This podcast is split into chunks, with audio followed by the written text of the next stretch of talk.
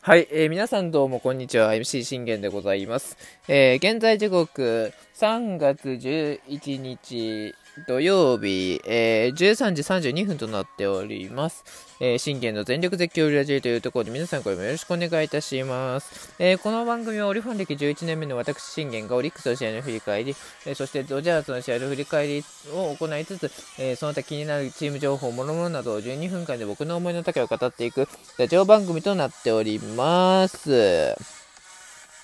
えー、オープン戦の模様をね。え昨日、まあ、伝えなくてというところなんですが、え見事、我が折、巨人に勝利して、オープン戦、連敗を2で止めました。おめでとうございます。いや、もう本当にこう、折の野球というか、あの、もうやりたいことが、本当にできた一戦だったかなというところですね。まあ、その、やはりその勝因というのは、えー、結構大きいものであって、その大きい勝因というものが、えー、選抜である山下俊平太君の好投。で前回は7回で上が、えー、マウンドに上がり、5回、えっ、と、7回を、えー、3人、三者凡退。パーフェクトピッチングで、え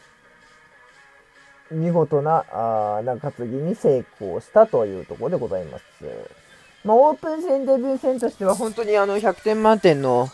いい結果だったなと思います。そしてその山下俊平太君、今日は、えー、選抜でということで、今日じゃなくて昨日でしたね。ごめんなさい。えー、選抜ということでございまして、えー、やっていったというとこでございますよと。まあ、あのー、対戦相手は、えー、巨人、そしてその巨人の投手はグリフィン。ね、えー、僕、グリフィンとビーティーというね、あの、二人の素晴らしい外国人ピッチャーが、あの抑える瞬間を、あの、見ておりましたので、ヤクルト戦でね。しっかりと機能してね、えー、というところでございました。だからまあ、あのー、僕的には、まあ、グリフィンとビーディからはちょっと取るのは難しいだろうと思ってはいるのいたので、まあ、鍵谷あたりから取れたらいいかなと。中継ぎあたり多分鍵谷もしくはロペスあたり出してくるだろうから、うん、そちら辺から取れればいいかなと。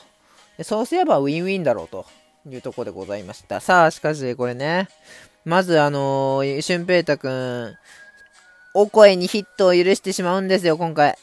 まあでも、あの、お声ヒットに許し、ヒットを許してから、あとはもう、門脇、丸、ブリンソンとね、2、3、4と、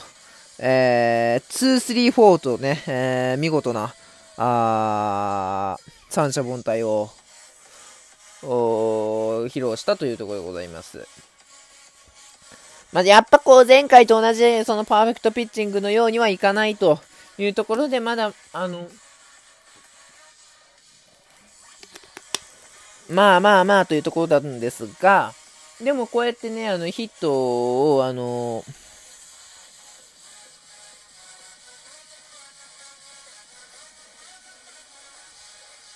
ヒット1本で被安打1で抑えきるっていうのは、すごいあの良、かったと思います。さあ、問題はこれ打線なんですよね。えー、おりょうと宗君、中川君、3人とも三者凡退なんですよ。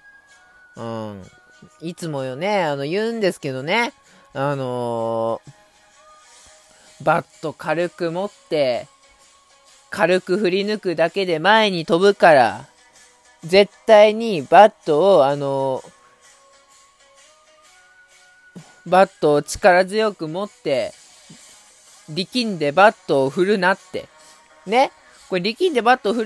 るからこういう結果になるんですよ。うん。これは力んでバット振ってるようじゃ、あのー、結果は出ないし、ね、あのー、軽く持って振るだけで、えー、前に飛ぶんだから、それを意識すれば全然長打だって出るわけです。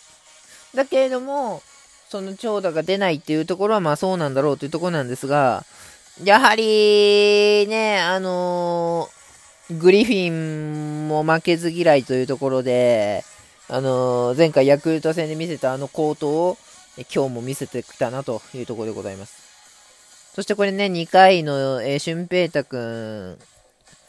えー、素晴らしいね、えー、回答を見せました。最終的に俊平太くんは3回被安打1無失点という結果でございました。さあ、なんとしてもね、俊平太くんに勝ちが欲しい、えー、我々オリックスなんですけども、これね、3回ね、紅林くんと、そして石川くんがね、これあのー、つない、つな、つなげたのがこれ大きかったですよね。最悪あのー、お量が、まあダブルプレイになってはしまったんですけど、僕それでね、えー、ベニー、ベニーが帰って、ベニーが帰って、あの、それで1点先制できたんですから、この1点っていうのはすごい大きいものだと思うんですよ、僕にとってね。うん。これは、俊平太くんへの援護点だと。うん、そういうところですよね。そしてこれね、2回、うん。まあ、俊平太くんの話をしますと、3回被安打1無失点。まあ、前回はそのパーフェクトリリーフ7回に披露しましたが、まあ、今日は被安打1位でしたけれども、まあ、あの、全然ね、え2回まで初回にね、あの、打たれただけで、2回、3回はもうあの、ほぼパーフェクトなんですよ。うん、2回、3回パーフェクト披露してくれたんで、まあ、僕はあの、何一つ文句なしですね、俊平太君に関しては。あと、本当にもう調整段階で、えー、しっかりと調整して、まあ、まだこれね、オープン戦なんでね、うん、っていうとこですよね。だからその、これね、ツイッターであったんですけど、そのニュースで取り上げられてたのが、俊平太くんのことを、あの、もう大谷2世だと。うん、大谷2世になりうる存在だっていう風に言ってたんですが、まだ早いと思うんですよ。あのー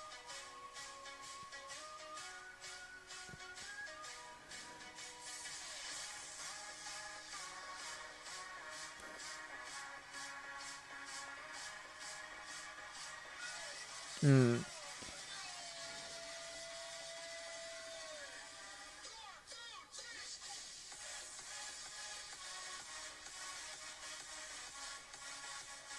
うん。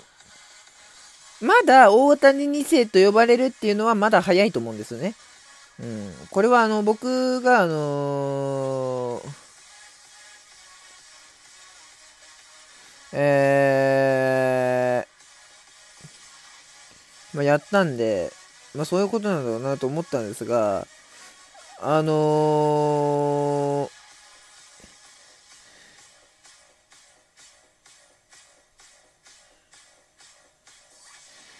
なんて言うんだろう、その、結果、えー、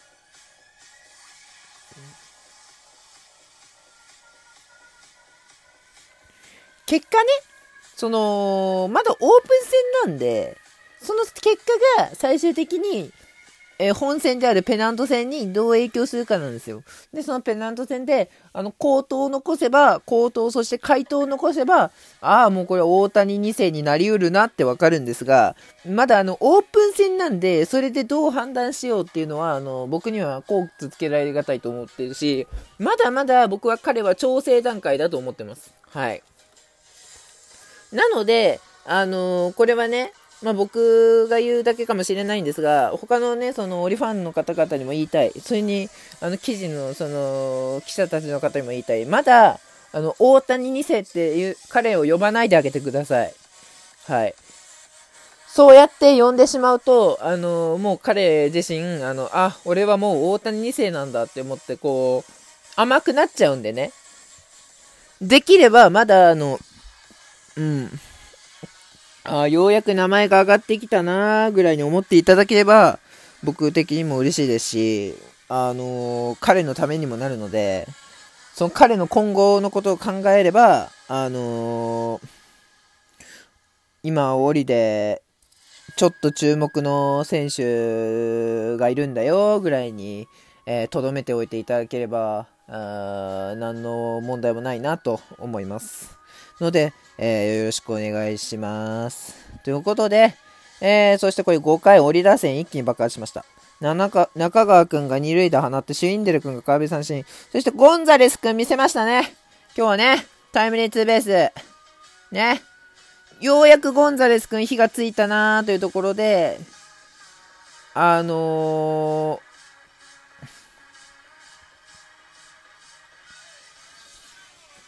だけど、やはりこう、シュインデル君がまたちょっとこう、消極的というかね、また霞んできてしまってるのが、僕的にはちょっと残念で仕方がないんですよ。うん。やはりこう、シュインデル君とゴンザレス君、そして、あの、まだ代打ですけど、あの、誰だっけ？もう一人忘れた。けど、あ、セレーニョくんだ。この3人は、あの、ぜ、次期ね、えー、カブレラ級、ローズ級、そしてラロッカ級のね、あの、男たちにならなきゃいけないんで、ネクストカブレラ、ネクストローズ、ネクストラロッカにならなきゃいけない存在なんだよね。まあ今のところで消極的になってしまうと、これペナント戦であの危ないかもしれないのでっていうところをあの僕は伝えておきます。まあそんなこがありまして、見事に、あのー、守りきったというところでした。この3点を守りきって見事、えー、リリーフも無失点に抑えきったというところで、まあまあまあ、まずは、あのー、何より、連敗しなかったの良かったですね。というところで、えー、ございます。今日は、えー、タジマーニャが巨人戦に選抜ということで、この後2時から行われます。えー、まあ、この次はね、あの、昨日のね、侍ジャパンの対衝撃を、えー、収録で振り返っていこうかなと思っておりますよというところで、えー、今回はここらで終わりたいと思います。バイバイ。